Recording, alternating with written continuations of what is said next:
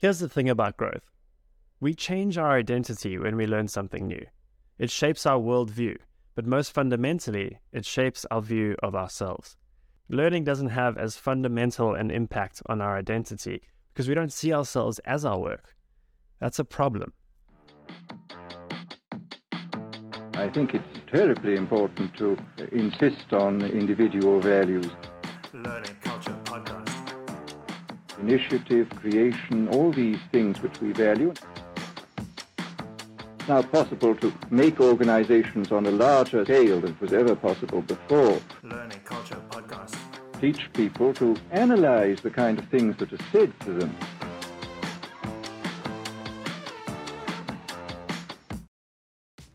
What's up, everybody? Welcome back to another episode of the Learning Culture Podcast. This is a show about creating cultures of continuous learning at companies. I'm your host, Andrew Barry, and this week we have a special episode. Today, I want to share with you an article that I wrote from a review that I did of my first quarter in 2023. So, I spent the, the first quarter doing a lot of journaling, is some new practice that I have taken a lot more seriously this year and at the end of the quarter, I go away and lock myself in this case, it was a farm for 48 hours. And I review all of my notes from the previous quarter and I write a synthesis basically of that. What came out of this particular one was identifying five main themes or sort of pathways that I find I am walking and I will constantly walk for the rest of my life. And I think you'll find them valuable. Well, I hope you do because, I, and I think maybe some of them you you'll find valuable, maybe others you won't. But these five were really essential and will continue to be essential for me to continue to walk this path. And then in the second part of the of the episode, I talk about how I applied the lessons that I've learned from walking those five pathways to my business. And I share a little bit about our point of view, our purpose, our vision, and a little bit about our strategy too. So if you're interested in kind of how we are building this revenue enablement as a service thing, you're really going to enjoy this episode. If you want to read this article, it's up on our blog. Go to curiouslionlearning.com forward slash critical path, and you can check out the full piece of what you're going to hear next, as well as some really cool AI generated images and a lot of other good stuff. Right. With that, it is time for you to sit back, relax, and enjoy this episode with me. There are few things more satisfying than a sense of purpose in life. This past quarter, my vision came much closer into focus. And in this episode, I'm going to share more about that vision and in doing so, provide a practical blueprint to help you discover your own purpose more clearly. To achieve this, I want to discuss five themes that have become essential for me to stay on course. They are forgiveness leading to self awareness, challenges leading to growth, vulnerability leading to emotional fluidity, health leading to wellness, and relationships leading to connection. Consider each of these as a personal journey. Although you never reach the destination, Following each path helps you integrate your experiences and transform into a better version of yourself. Without the lessons in each of these five journeys, I wouldn't have achieved the level of clarity and I feel about my vision. So let's first examine each path before I share that vision and the strategy of Curious Lion. I've written these as reminders for myself, so feel free to explore them and find out if they resonate for you. All right, so these are the five personal journeys we never complete. Forgiveness leads to self awareness. Throughout my life, I believe forgiveness was about others. While it ultimately becomes about others, it begins with forgiving yourself. Forgive the innocent child of your past who had just the right experiences to shape who you are today, and who did nothing less than their best. Forgive and protect that child as the source of your greatest truth and essence, the wellspring of your unique creativity you use to express yourself. Once you learn how to forgive that child and appreciate them for who they are, you can begin to do this with others. Some key realizations in this journey may include being curious without needing an answer leads to wonder. Stop trying to please everyone, or you please no one. The things you dislike in others are actually the things you dislike in yourself. We all have an agenda and judge ourselves and others automatically. A scarcity mindset of always keeping score isn't helpful. Trust the process and the universe provides, and clinging to or wanting something to happen often gets in our way. So, next up, personal challenges lead to growth. I dealt with some health issues recently. Nothing major, but I'm 40, and if I ignore them, my body and mind will deteriorate. So I took action and quickly learned that action is hard. It requires sacrifice and presents its own challenges. But through a combination of exercise, nutrition, and sleep, I've never really felt healthier. I've grown mentally, physically, and even spiritually since embracing challenges as opportunities for improvement. In this path, some key realizations may include tracking metrics is not useful until you've ignited the motivation for change. Then metrics become useful for measuring progress. Motivation must stem from something deeper, a vision of what change is possible and the belief that you can take the necessary steps. Expect pain and suffering, and you won't feel them. You'll be grateful for the burst of creativity that got you to your trough, and you'll ebb and flow back to a new burst of creativity you're excited for. To reach the next level in business or life, you need courage, a mindset for fearlessness in the face of uncertainty and adversity, doses of confidence and audacity, grit to dig deep enough, and the willingness to endure pain and find calm within it. And finally, to discover your passion, you must try many things, get feedback, and narrow your focus over time. Growth, however, requires a very different skill set. To grow to the next level, you must let go. Follow your curiosity beyond what you think is possible, step out of your comfort zone, and learn how to bounce back from setbacks while putting your learning into practice. Next up, vulnerability leads to emotional fluidity. Being vulnerable enough to truly feel your emotions is, contrary to popular belief, the source of your greatest power. By understanding and fully exploring your transient emotions, you can create the space to be your authentic self and rise above them. Stop silencing your feelings and listen to them more. Likewise, stop listening to your thoughts and engage with them more. Some key realizations on this path include speaking your truth from a place of vulnerability feels great and helps you connect with your own innocence. We can be quick to jump to extreme conclusions when ruled by our emotions and thoughts. The trick is to balance them, sleep on it. Don't always act with haste. Connect with how emotions feel in your body, and you'll learn to be with others' feelings without letting them overwhelm you. Baby boomers often struggle with empathy they never learned how to handle emotions. They were never allowed to feel, but that's okay. And finally, responding to adversity with equanimity leads to far better outcomes than reacting from a place of fear, hurt, or anger. All right, number four out of five health leads to wellness. As you age, your body's signals become clearer, reminding you of your own mortality. But this is not a cause for despair. You're not late for anything. You've heard the signal rejoice in the fact that you can now do something about it. Healthy living is the foundation, which means focusing on nutrition, exercise, sleep, and managing stress. Four factors that make me a better person that all stem from healthy living are mood, energy, mental focus, and mind body connection. And finally, strong relationships lead to connection. It's easy to say, I don't have time. You are guilty of this, particularly when it comes to maintaining relationships with others. However, when you prioritize relationships and genuinely share love with others, you are always rewarded with kindness and well being. Some key realizations on this final path may include your closest family and friends have always accepted you for who you are, and yet sometimes you fail to do the same for yourself, or worse, for them. Time goes by quickly. Don't let relationships with friends fall off the radar. Tough conversations with loved ones often go better than expected, demonstrating the value of vulnerability and honesty.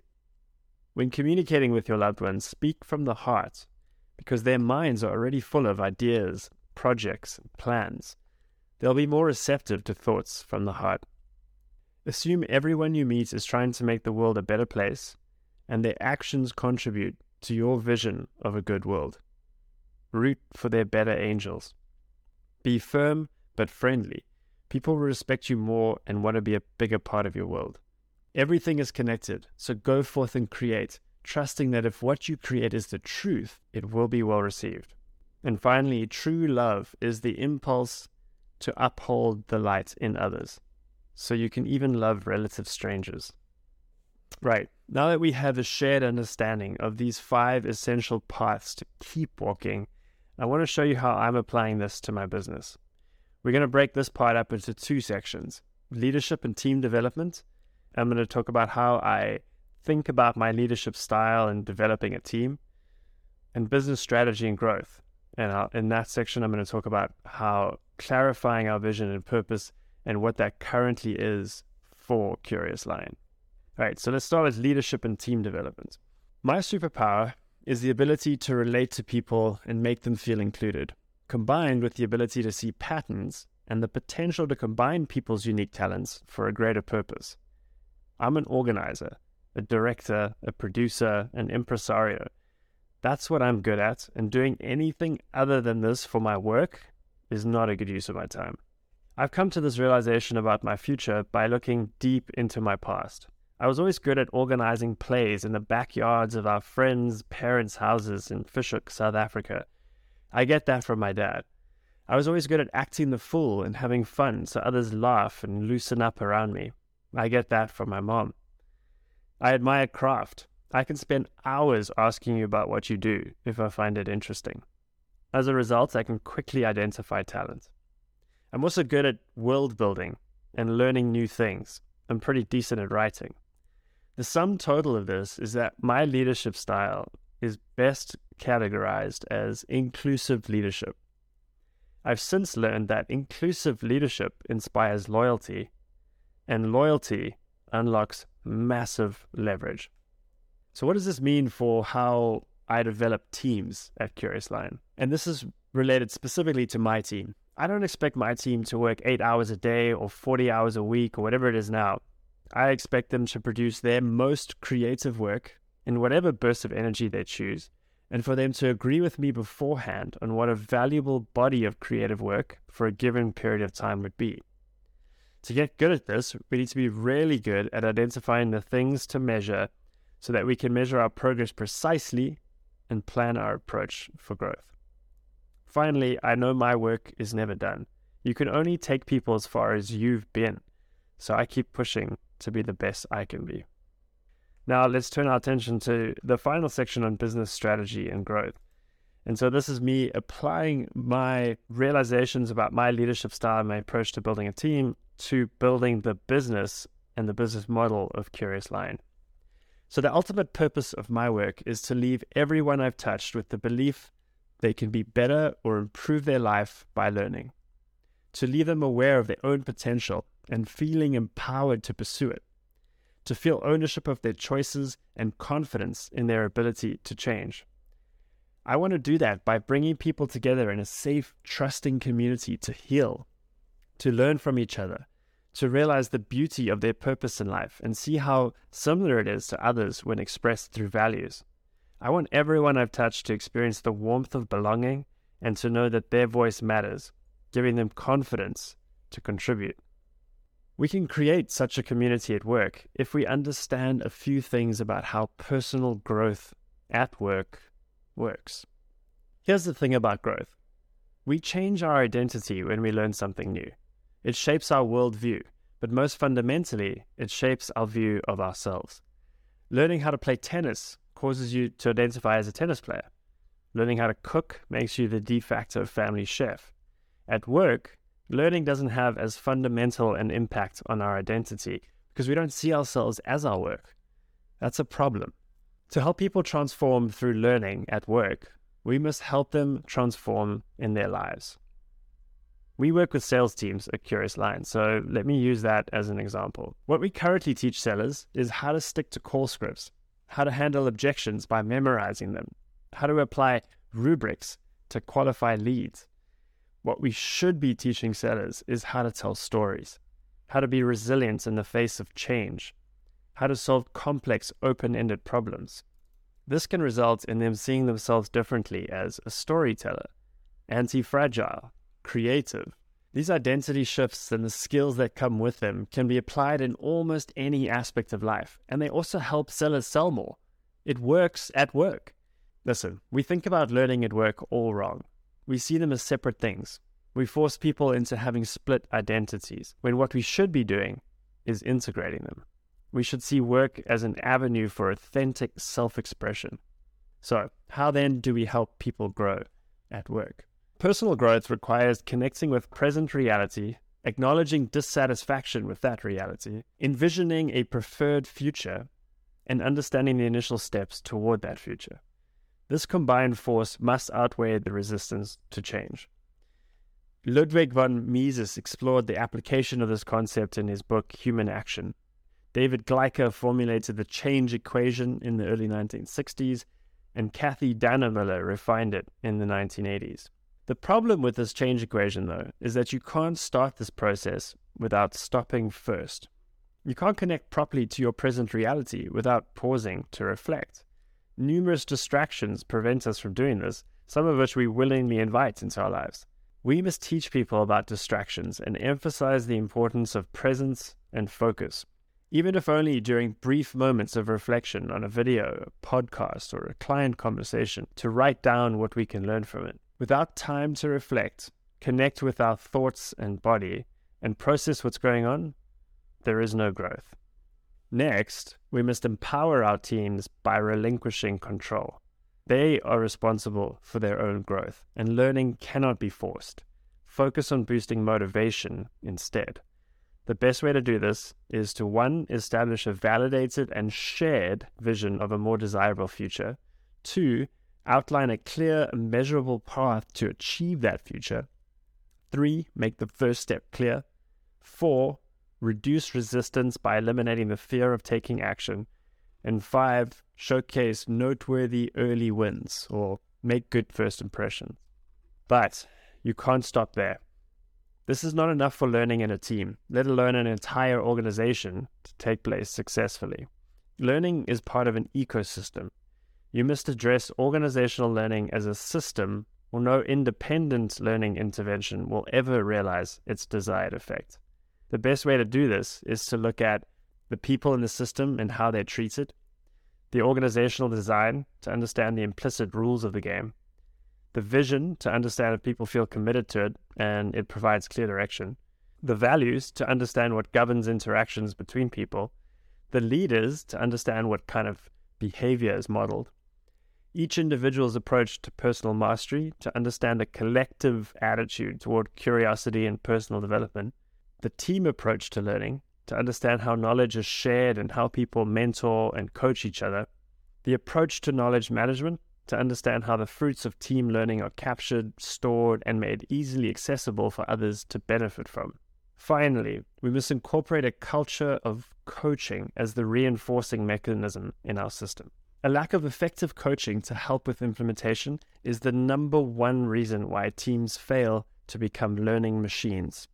All right, so all of this leads me to our business model at Curious Lion. We build learning machines.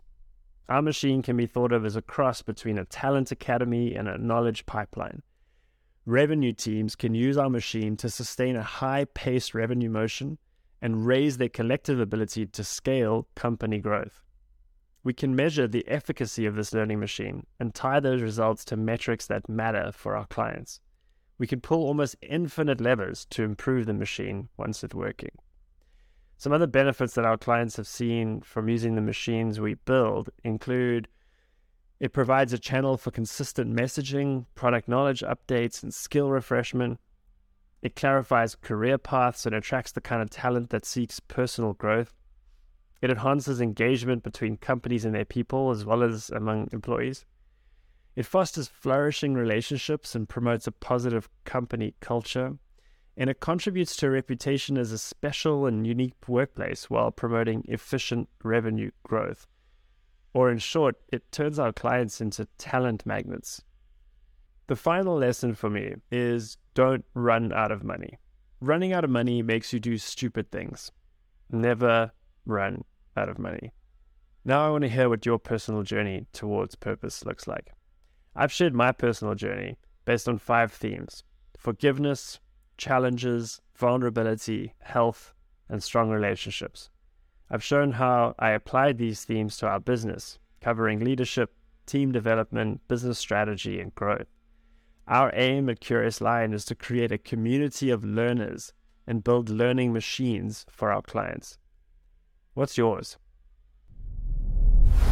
Thank you so much for listening. I really enjoyed putting this together. It took all of three months of this past quarter of regular journaling, reflecting, and then a process at the end where I went through all of those three months worth of entries and synthesized them. I actually used ChatGPT to help with that, to identify the five themes that I shared at the very beginning.